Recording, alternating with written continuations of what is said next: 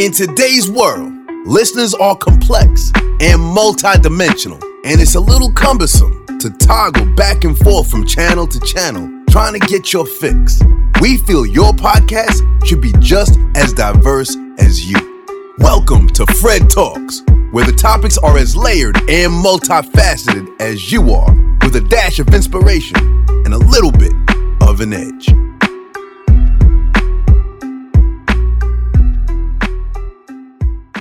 Hey, welcome to another episode of Fred Talx, a catalyst for crucial conversations for the culture. I'm your host, Fred B, and today I have the pleasure of being joined by distinguished guest and relationship savant, Mr. Gregory Colbert. He and his wife are the brilliant minds behind a conference and workshop called Love, Sex, and Relation Tips. Not relationships, but relation tips. And we caught a vibe. The conversation kept flowing. So this conversation will be spread out over multiple episodes. And I'm just eager to get into this first installment so we can get all the tips to sharpen our relationships. But you know, first I got to drop these ground rules on you. This probably doesn't need to be said. But of course, we're going to say it anyway. The views and opinions expressed on Fred Talx podcast are not to be misconstrued as professional advice, counsel, gospel, a personal attack, law, guarantees, a substitution for hard work, a one size fits all formula for every scenario, or any type of promise. It's a podcast, y'all. Come on. You know you need to consult a credentialed professional before making a hasty or significant change with your life. Don't you? Don't you? Of course you do. Now, be encouraged by the show. Be entertained by the show. Be challenged to cross examine some of your long held beliefs. Note, the host and his guests have strong views held loosely. Being committed to lifelong learning means that the perspectives may change in light of new information. That's not contradiction, that's evolution. So please, don't come for us unless we send for you. Now that we have an understanding, let's get back to today's episode of Fred Talx.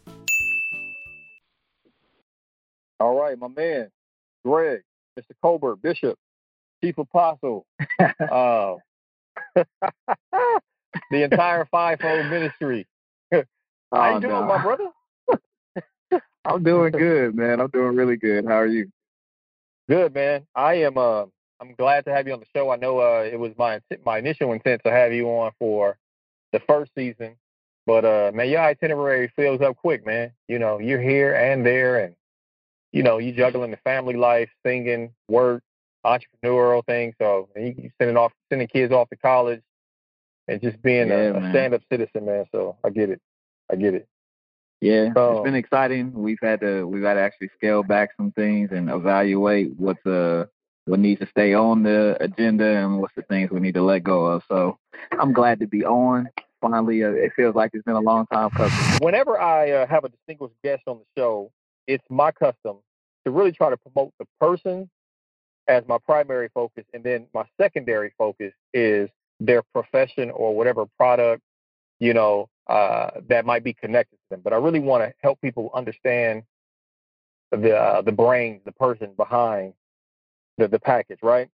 So Yeah. with that said, one of the ways I do this is I try to catch the guest off guard because I want the raw, unedited, unprayed about, uh, you know, untamed version of them. So I hit them with an impromptu question. So I'm an 80s baby, and I think late 80s and even some of the 90s were like the best years. Um, but I want you to go nostalgic with me, and I want you to answer this for me. Which former fashion trend from the past would you most like to see return or condemn forever? You like, nah, never bring that back. Nobody else needs to see that and be tortured with it. Or you like, man, that's they knew how to dress back then, or it was a fun style. Um, and so this means that you know it can be from an era that predates your birth, like you weren't around to see it, but you heard about it or you saw pictures, from, or it could be Okay. from your own childhood or, and adolescent years. And, and, and to make it fun, let's not limit it to just fashion because fashion makes a statement about yourself, but so does so does hairstyle. All right, and it can Mm. be uh, on a male or female. You know, if you say something you you didn't appreciate seeing, and we only see any more of that. You know, so um, Gotcha. so talk. So man, honestly, I'm I'm gonna, I'm gonna keep it personal, and I'm gonna say Okay. that what I would never want to see come back is extremely baggy clothes. Really? So I was the Really? I was the individual that as a as a young man, teenager, buck fifty, You know, Uh-huh. almost five eleven. Mhm. Uh, I used to wear clothes like three X, Okay. and I look Like, back. I look back at those pictures. Yeah, shirts. Yeah. Like, and I was just like, you know, what was I thinking? I look like a blimp. yeah, my So, my guy says the, the t-shirt dresses. yeah, exactly. So I would Yeah. say I would never want to see that come back. And then if I had to say a hairstyle that I wouldn't want to see come back for me was an S curl. Did you have an S curl? I had an S curl and uh I used to have to like not lean back on couches or in the car. Like my dad would say, Boy, don't Mm. lean back on that seat because it would just be Jheri curl juice just all over Yeah, the seat yeah, and it yeah. was slimy and nasty. So I would say I would never want to see the S curl come back into my Yeah. life. I, I feel like it it needs to go into the abyss and stay there. be cast out into outer darkness. Now wait, wait. I Right. used to want an S curl. Horrible. Do you, have your now you got four boys, man. Have any of them ever wanted Yeah. uh, the activator and the curl and all that stuff? So what's funny is, is that all of them have gone through a stage of saying, "Daddy, I want the curl," because somebody at their school has one or something like that. And I just show them pictures of myself, and then they Yeah. say, "Never mind." Ah, dang. Does that hurt? Yeah.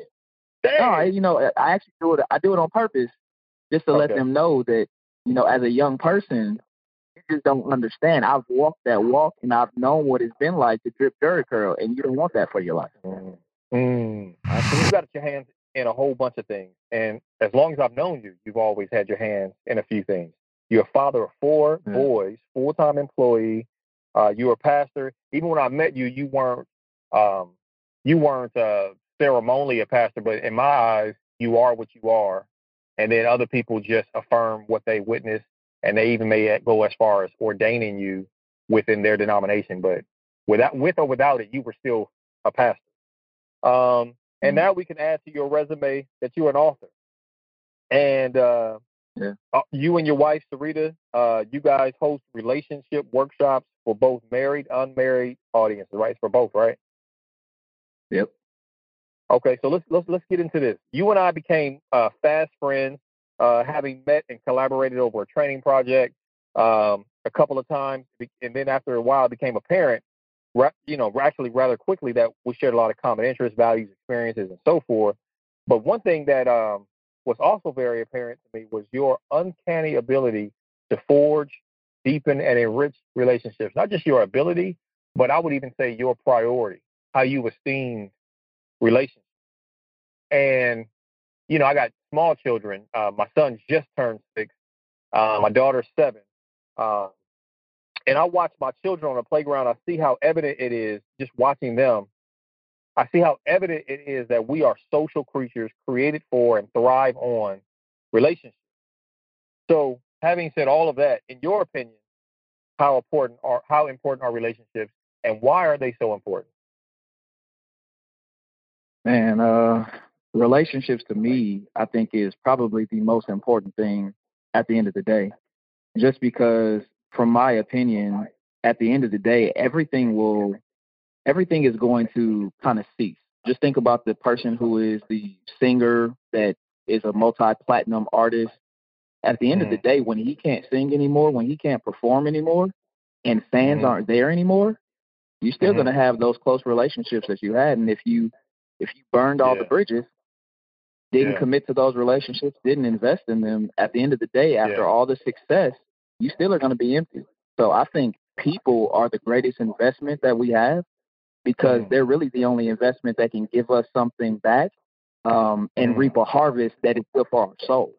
You know, we can reap Mm. a we can sow a seed into finances and it's going to give Mm. us a financial return, but finance financial return doesn't speak to my soul. But relationships do. So I think it's extremely important to have solid relationships and not just not just a marriage relationship, not just relationships with our children, but being able to reach out and have people who are on the same level as you, having Okay. people who are ahead of you that you are mm-hmm. learning from, but then at the same Okay. time having people that are in the places you used to be and you're helping them to kind of have an accelerated pace to their journey because they are they are in relationship with you. So I look at it like Yeah. I was telling someone yesterday, that my my goal when I wake up every day is how can I add value to one person's life today? That's dope. That's dope. Just one person. At the end of the day, how can I add value to one person? And I think relationships are the most important thing because at the end of the day, our God is relational. You know, it could have just been mm-hmm. God Father, God Son, God Holy Spirit, but He decided to create humans because mm-hmm. for Him, relationships was everything. That's why He's called Father. That's why we're called His children. He's relational in yeah. everything that He does. So it automatically, like you said, with kids, kids have no hindrance at all to build relationships yeah. with people. They just like, hey, what's your name? My name is this. Want to go play? Yeah. It's like it's simple yeah. for them, and I think that shows really the heart of humanity is supposed to be completely just drenched in rich relationship. You said a lot, man. Um, let me let me let me. You, you got my you got some things firing. So one thing you talked about how how easy it is for kids to just say, "Hey, you want to go play." In addition to that, how quick they are to forgive. You know how scriptures would tell us, man. you know, um, unless you become like one of these, you won't enter into the mm-hmm. kingdom, right? So we get the instruction to be childlike in our faith, but not to be childish. And I think it's good right. if we can be childlike in our relationships as it relates to being quick to just forgive, man. Um, the other thing mm. you said, I, I love your use, how frequent you said invest. You you look at relationships as an investment. And what I know from you is that word is so appropriate for how you engage. I think you do see it as an investment. Um, and I think it is yeah. something that you're calculated with and you're intentional about. And um, um, you you you guard it, you esteem it. Um, let me ask you. Oh, here's another thought too. You talked about how God, you know, he could have he could have had it any other way, but he um the way he moved showed his prioritization of relationships. I heard it said this way that the reason why we were created, people give all kind of reasons. You know, you were created for worship. You were created for this mm. and that. Um, I've heard it said that there's no other way to experience yourself than in relationship. Like, I don't so know true. who I really am or what I'm really like until I get into a relationship and I have an opportunity to express myself. Otherwise, everything is yeah. like in my head. I'm not talking to anybody. I'm not experiencing myself outside of myself. And so it could yeah. be said that, you know, let us make man in our image so I can kind of see what I'm like. I can I can have the mirror mm. reflecting back to me. You see what I'm saying? Wow. Yeah. I, have heard it said that way. I don't know. You know, that's not my original thought. So if you don't buy it, that's cool. I, I ain't mad. You know, but uh, no, that's good. That's good, man. That's so good. Oh, okay, well that was. Well, I'll take credit, man. I'll take credit. Yeah, yeah, yeah. Flesh and blood. It's not revealed to me, my father it. No, no, no, no. Um, um, you said think about you know we can have peers on our level, people that are above us like mentors, and then people that we're adding value to, uh, are helping to uh, accelerate the process. How do you identify those levels? How do you know that this person is clearly above me? And then, and then how do you get access to them? That's a good question. I think um, for me, just when I look into my life, I know that my where my heart is. I know that my intention is to be growing in specific areas. So mm-hmm. um, I will always find a person that looks like the next level of what I'm doing. Okay. So for me, I know that my call is is definitely to people, to ministry, um, to leadership, to relationships. So I find that because that is who I am, I tend to attract the people that are yeah. like that as well. Sure. And so yeah, I okay. believe that the people that you kind of come in contact with give you a glimpse of where you're supposed to go. So exposing yourself, one thing I'm I'm very conscious of is is that when I see someone who is doing what I aspire to do at a different level than what I'm doing it, that they have been put into my space to at least either they have a couple of intents. They're either supposed to expose me to something that I have not been exposed to before. So I'll give an example. Okay. When I met my uh, my mar- our marriage mentors, um, mm-hmm. he made me feel uncomfortable as a husband because yeah. he was going and he was opening up his wife's door. He was uh, pulling the car up, making sure that it was warm. If it was cold, Man, making sure it was cold. If it was always doing warm. You wasn't I always wasn't doing always this? doing that. No, No, way. that came-. That What? came seven years. That came seven years into my relationship. So I've been doing it for seven years since we be we'll be Time married out, time 14 out. years in October. Time yeah, out, time out, bro. You weren't opening her door? not the car door. So I was opening the door to the restaurant, doing those things. But when it came to the car door, I was the chirp chirp, like chirp chirp. She'd open the door, I'd open the door. what? So because I had, to be honest with you, I had never seen that model before. So that wasn't even something that I was Mhm. even realizing was a thing until I met Yeah. him and I saw how he was honoring his wife. And Yeah. it changed my whole dynamic because I'm I'm sitting there and we get in our car and they get in their car and I'm Right. like, if I was her, I'd be looking at me crazy right now. yeah, yeah, you know? Yeah, yeah, So yeah. it it gave me exposure. So I believe Mhm. those relationships cause us to either be exposed to something or to make a connection. So you're not always going to be able to have conversation, be in relationship with those type of people, but it exposes you to something that can help you to see something and do something that you never experienced before. And the way that I approach those relationships is I'm very big with just being upfront. And so I will sit back and I, I like to see if someone is consistent because anyone can be good at something for a short period of time. So Sure. I have to allow there to be time that goes by that I see the consistency of every time I'm around you, you're opening the car door. Every time I'm around you, you're consistent with, you know, who you were, you know, six months ago. And once I kind of get to that place where I can see their consistency in what they do, I usually just Yeah. have a conversation and say, hey, you know, if I would like you to consider, and I don't ever put the Yeah. pressure on of, you know, this is what I want. I would just like you to consider maybe could we meet for lunch maybe once a month. I Yeah. try to put a very small time value on it because I understand right. people who do things at high levels are going to be pulled in a lot of different directions. So, you know, Mhm. can I get an hour of your time once a month or maybe quarterly? Um, and then I just Mhm. give them the opportunity to say yes or no. And I, but I, I make sure to put the clause in it that there's no pressure. That if it's Mhm. a season where you're not able to add something to your plate, I completely understand. Um, so Yeah. I, I go in gracefully, I go in humbly, and if it Yeah. works, it works. If it doesn't, it doesn't, and I'm okay with it. Yeah. Um, that's awesome, man. I love that you said, you know, some people are there to expose or to enter a relationship with you. But I think what's critical before you even meet that person is to have some sense of your own purpose. Otherwise, Oh, it's yeah. like somebody starving while they're in a grocery store because they don't know what to eat.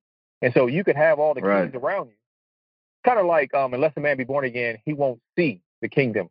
Like you're not even in the right frame of mind to see the gems being dropped in front of you. You know what I mean? right. So yeah, Right. that's that's that's that's that's that's, that's dope, man. Um, And that's very true. Like not even getting into the place of rejection because Mhm. there the level of leadership the level of the person that you're going to connect with is going to be dependent on where you are. So, you know, as a teenager, my coach was a valuable asset to me. My coach just had a high school high school diploma and maybe a couple years of college. But then once I started to progress and I got older and I started to have a mastery in certain areas, then my level of um, mentor, the, the level of the mentor that I was pursuing increased. yeah. And so I think that's extremely me of- important with, with what you're saying. It, I'm sorry, I, um, I jumped in there. Uh, it reminds me of John Maxwell. I know you're you're a um, fan of his. Uh, the 21 Yeah. irrefutable laws of leadership, the law of the lid. You know, like Yeah. you, you had to keep transcending and evolving and, and getting a higher level of leader if you're going to continue to to to to ascend higher in your leadership. Or yeah, um, Yeah. You talked about the third level. The third tier, though, is somebody, um, for lack of a better word, uh, under you, or maybe they're where you were. How do you Right. um, how do you help them without growing impatient?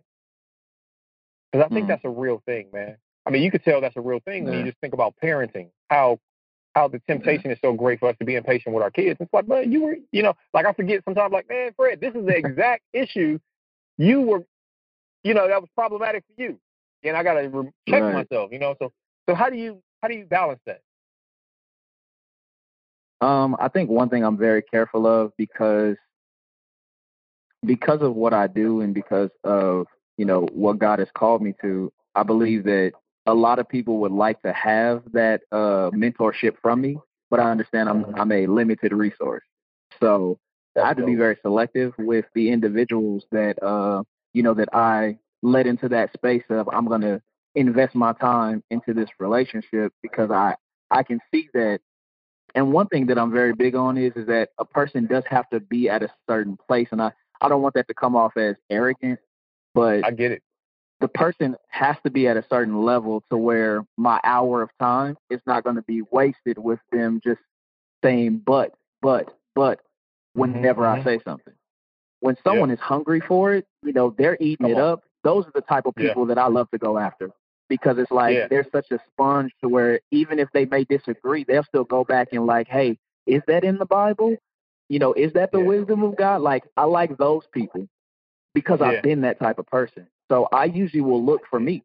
I'll look for how I was when mm. I when when mm. I was mm. younger and how hungry I was for it. You know, I didn't I didn't challenge a lot of the people like, hey, you know, I disagree with this. Like I don't I didn't feel like I was at a place where I could. I was just mm. trying to learn. And then I was able yeah. to decipher it for myself to say, oh, okay, I can see why that was the perspective in that situation. Even if I disagree with it, it gave me a level of understanding that I didn't have before. So yeah. I think I look for the heart of the individual. And usually I'll pray about it. When someone comes to me and says, hey, you know, I would love for either me or we get couples or singles that say, hey, would you and your wife mind mentoring me? we'll pray about it and we have to graciously tell people, you know, this isn't the right season.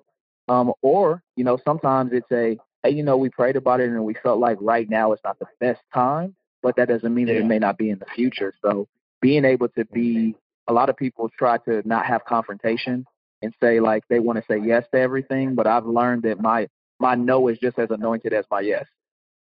Mm. Man, you doing your good preaching today, man. Yeah, my no is just as anointed as my yes. Come on up in here, Doc. Yeah. Yeah. yeah. I think once you get to certain levels, it's actually more important for you to say no than it is for you to say yes. So I think with mm-hmm. people who are are are hungry, you know, Jesus, and I'll put it this way: Jesus did had levels of relationship. He had the crowd, he had the mm-hmm. twelve, he had the three, then he had the one who was the beloved. So even Jesus shows us that there are levels to relationships and people can get to it so close based on the capacity of what they can handle at the time. So I think being very uh, discerning to know what type of relationship is this supposed to be, and then being yeah. okay with it being that relationship, but then also being open that the relationship may change later on in the future. Oh man, you you dropping man, you walking heavy in here, man. So look, um, yes, I would also add in addition to, I agree with everything you said about the levels um, and close to the access. I think honor is also an element uh, because, yeah. like, um, I I don't I don't like the feeling of cutting people off, right? And I don't think I've ever had to actively do that. I think dishonor just disqualifies people. They kind of manage themselves out. You know what I'm saying? Oh, and yeah. then also what you said yeah. is like sometimes the season just changes. Like everything is beautiful in its own time, and it's it's okay that we don't continue. I mean, even in the Bible, wasn't it Mark and uh, somebody like the tension was too thick, like, and at that time, like they couldn't right. continue, but then they were able to circle around. Sometimes the seasons change, and come back, and yeah. sometimes that season, yeah, yeah, sometimes, you know. But yeah. um, so, so to that point, it would you say it's accurate to say then that you have assessed each relationship that you have entered and forged. I mean, it's it, you, you sound so calculated. Like if you were if you were um, organizing your relationships, do you do you have a label in your mind that you could put to each relationship? Like, okay, that's why this relationship exists. That's what's going on in this one. This that's the purpose for this one. This is what we're doing here. This is the expectation I have here, and so forth. Mm. Uh, honestly, you know, I would say I think I probably get way more credit to being as organized as people believe that I am. I think what I am mm. is I'm flexible. What I'll do is that if mm. I get a mm. conviction about something, I'm very um I'm very intentional about okay, let me just see what this is. Mm. And I start there. Okay. And sometimes what ends up happening is is that the relationship kind of falls in place by itself. And then there are Mhm. times where I feel like, okay, I need to pursue this relationship a little bit more. Or there's a Mhm. relationship that that um, actually cuts off and there's a lack of communication for a season.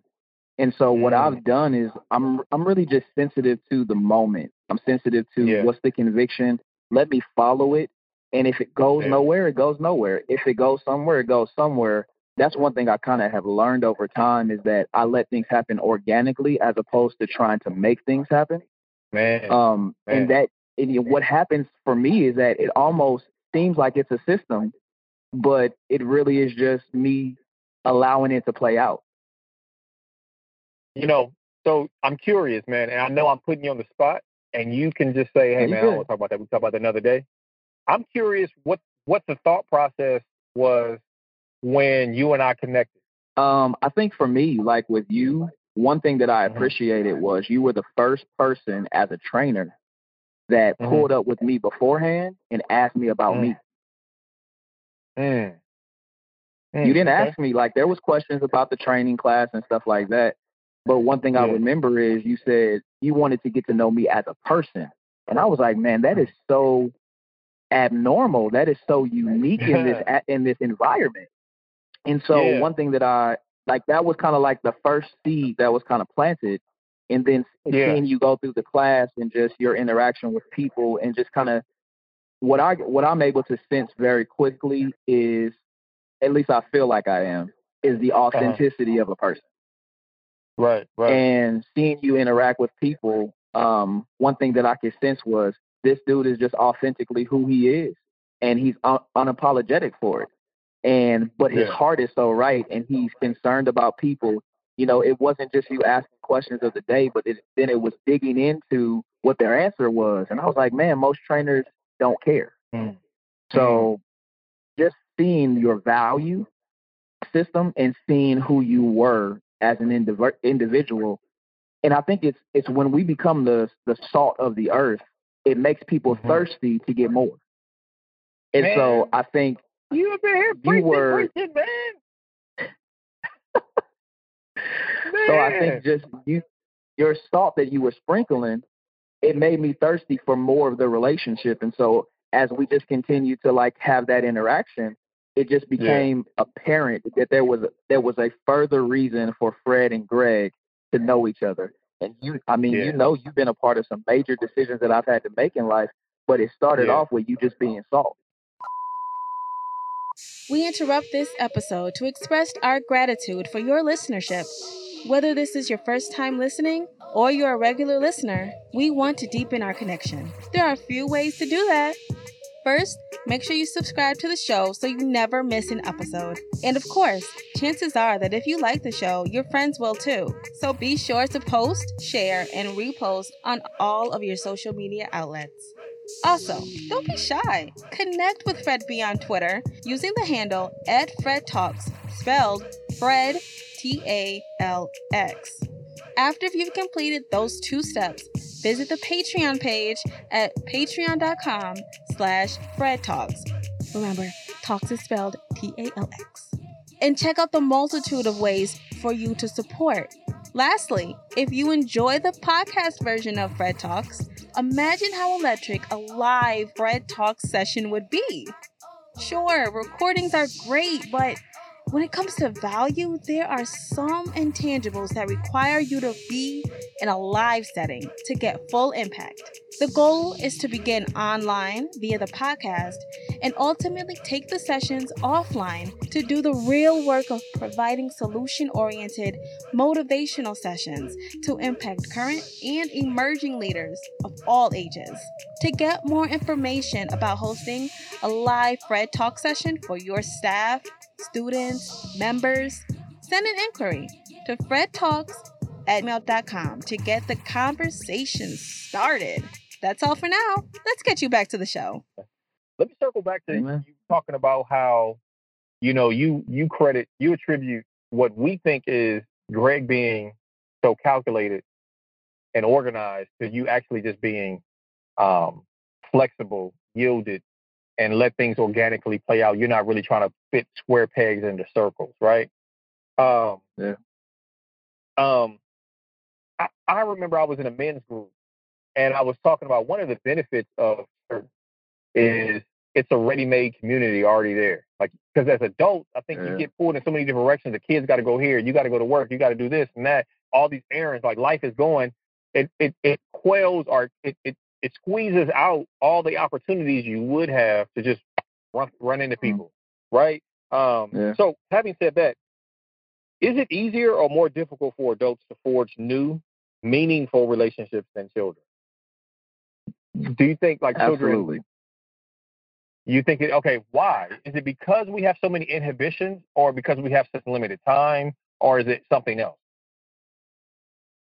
Um, what I always say about the ability for a relationship to tr- to uh, unfold, there has to be a couple of elements. There has to be commonality. There has to be availability, and there has to be Mhm. sacrifice. Oh man, so good. if we look at those, if we look at those things, commonality is not an issue with most people because we can we can see somebody and be like, we both like basketball, or we both are married, or we're both men. You know, so we Right. we have commonality. That usually isn't the problem. The problem Right. usually comes in availability because we don't prioritize relationships, and Yeah. because we don't prioritize relationships, then it's we we uh fill in every slot of our lives with busy work. Mm, mm, And That's so good, man. availability becomes an issue because we schedule our lives around and and I'll just be honest, we schedule our lives around self, selfish motives. We schedule our lives on how can how can I progress? How can me and my family go to the next level? How can me and my marriage be great? How can me and my kids do well? It's it's me and mine and creating this legacy, which as you know, I believe in legacy to to the fullest. But I think Uh-huh. a part of legacy is understanding that we're not just supposed to leave a legacy for our family, but I believe there's a legacy that's supposed to be planted in other families so that they can also leave a good legacy as well. So I Yeah, think when we take the mindset off of me and just mine, but understand that God doesn't give us experiences, He doesn't doesn't give us wisdom and revelation to keep to ourselves, but He He wants us to spread that abroad so that other people can walk in the same victory that you see yourself walking in, especially if you have a mastery in something, if you've started a business, if you have, you know, been successful with getting a kid through high school without, you know, craziness going on. Like, hey, how did you do that? Like somebody needs that. And I think if Yeah. we if we slotted in time to say this amount of hours per my month, I'm going to invest in a conversation with someone. And we don't look at it that way. It's like we think we're investing in, you know, I'm invest time in church, I'm invest time in, you know, uh my children or, or my spouse. But have you invested time in just talking to someone? Because the Mm. wisdom that God has given you, man, somebody can take that piece of wisdom and revolutionize and change the dynamic of their lives and their marriage and their children and their legacy just by conversation. So I think it's absolutely easier for kids because they have to meet together for six hours a day at school. So like And see, they're going to Mm. have commonality, they're going to have availability. It's just going to happen. But as adults, we have to make time, and that's the challenge. so um, without this coming off as disparaging, this this uh, as as I'm trying to like a like a pejorative statement towards the church, just hear this critique. Mhm. I think um, so. I just told I just praised the church and said one of the benefits is there's a ready-made community there, but I think that's also the deception because Yeah. of the convenience of I'm going to be here Sunday and Wednesday. I think we're enthusiastic about you and I coming for fellowship, but you find out very quickly if you ever change churches how once that meeting is no longer the meeting, you rarely Yeah. meet because it, Yeah. it was built around convenience or the commonality, like you said. It wasn't like I'm going to sacrifice to see you. It's like, hey man, we, you didn't show up, so I didn't even go visit you, or I didn't even go. You know what I'm saying?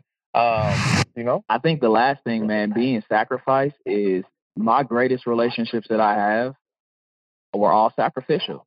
When I met Sarita, when I met my wife, Mhm. man, it was Uh-oh. major sacrifice. You know, I stayed Uh-oh. up late at night to talk to her on the phone. There were times I spent money um, on stuff I know I, oh, I spent money I didn't have, and so I was Uh-oh. able willing to invest and sacrifice because I wanted to see the relationship progress. But I think when we don't realize the value of the relationships, like I was just recently just kind of going, you know, into my past and really just thanking God and saying, Lord, it's amazing that within a three three year period of time, we went from having very limited to no relationships Mhm. to having so many relationships that it's hard to manage now. And had that I think That's- because that's, that's, a beautiful testimony. yeah, yeah, and it's hard, man, because we when we moved to Phoenix, Arizona, we didn't have anybody out here. We we looking on Labor Day and we looking at all these holidays and we're like, we Yeah. seeing people on social media like, you know, they going to the Super Bowl party and it was like, I want to go to a Super Bowl party. You know, it's like I want to go Yeah. too. But then realizing that in that time, what I believe God was doing was He was helping us to get to a place of health individually and in our marriage.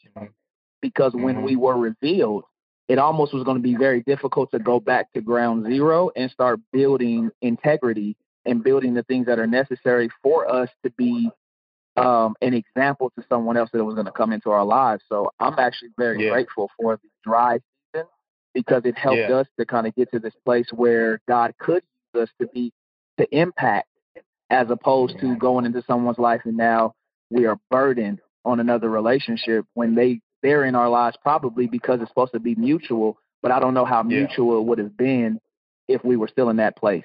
So word, sacrifice is absolutely necessary. And when you know that it's worth it, you're willing to sacrifice the time, money, whatever it takes to build that relationship. social media has integrated itself into our lives. Like it's it's a part of our life. It used to be where I could say, man, it's just social media. That's not real life. But it's like, no, these are real relationships. The relationships that may have started on social media, and then they become something more substantial.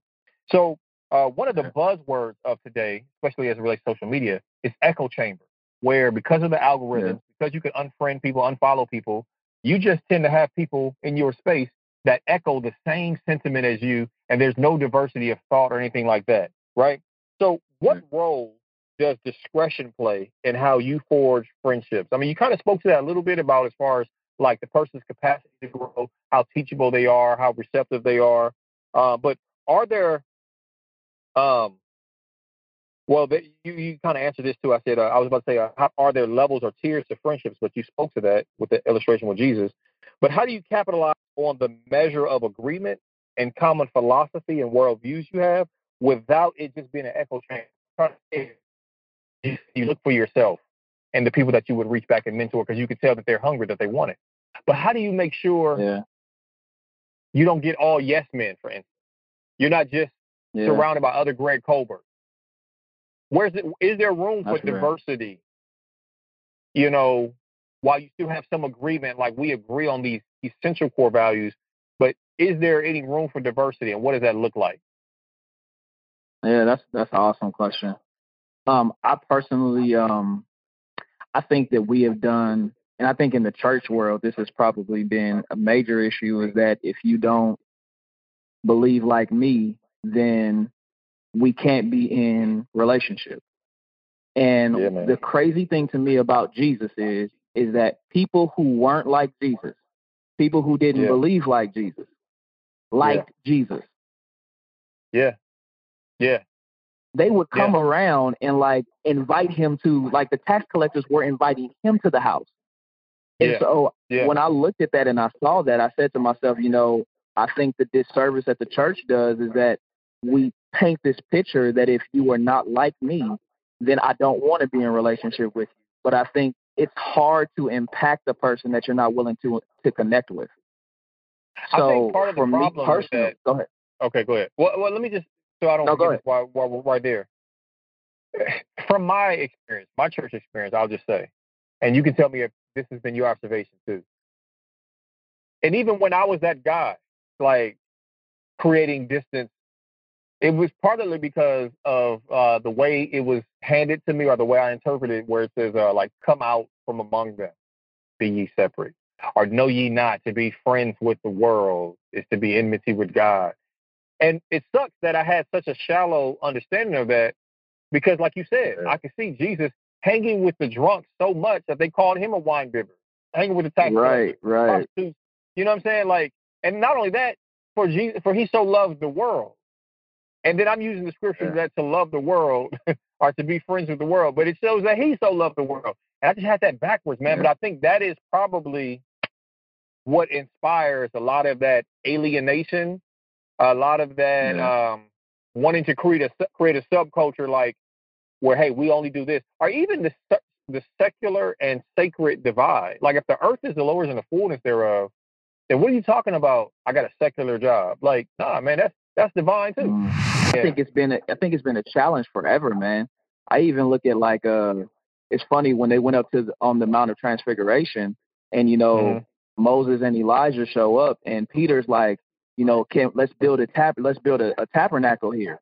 And yeah. at that point, like they leave.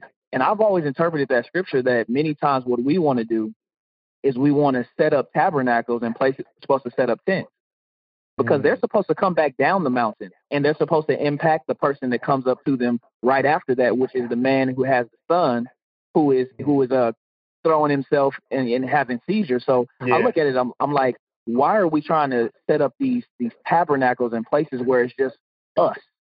And we're mm. we're called to be light in the midst of darkness. We're called to be mm. the salt of the earth. We're called to be the light. And I, and for me, I just say, you know, that's why I love my job because I get the ability with a training class to get 25 people in the class.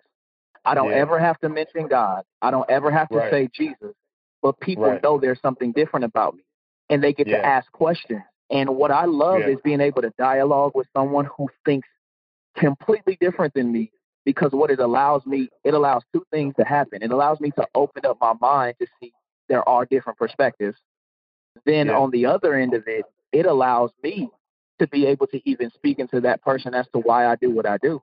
So a lot of times people who yeah. don't even believe like me, when I say what it is that I do, they're like, man, yeah. wow, like I've never thought, like never had that school of thought before. And sometimes it leads to, well, what books do you read? And I'm just authentically me. So if I, I'm gonna say I read the Bible. Yeah, yeah. I'm gonna give them that along with John Maxwell. I'm gonna give them that you know, it's, it's I'm not going to shy away from this is the resource right. that I use. I, I read John right. Maxwell, I read Steven Furtick, I read the Bible, and they're like, oh, you read the Bible. And so yeah. it allows there to be dialogue to where I'm not necessarily trying to change who you are, but I'm just being authentic yeah. to who I am. And I think that's what Jesus was. I think because Jesus was so authentic to who he was, people were just attracted to Jesus because he was him. All right, look, I warned you at the beginning that the conversation was going to be dope, that it was going to be rich, and that I couldn't give it all to you at once. So, we got to interrupt the conversation at this juncture and pause so that we don't overload you with all this goodness. But hey, I think we gave you enough to chew on and apply just for now. So keep coming back so you can get the rest of the keys in the future episodes. As always, I appreciate you tuning in one more again with your guy. While you're here, just a reminder to subscribe so you never miss an episode. Fred Talx is available on every podcast platform. And hey, run me those stars, fam. If you appreciate the show, say so log on to Apple iTunes and drop me a line about what you enjoy about the podcast. Leave that five star review so the podcast becomes easier to find for others who are looking for something just like this. You probably don't think it's much support because it doesn't cost you much, but it absolutely means a lot to me that you would take a moment to do that for me. So thank you in advance. Hey, y'all have a great week. Tune in next week for another dope episode.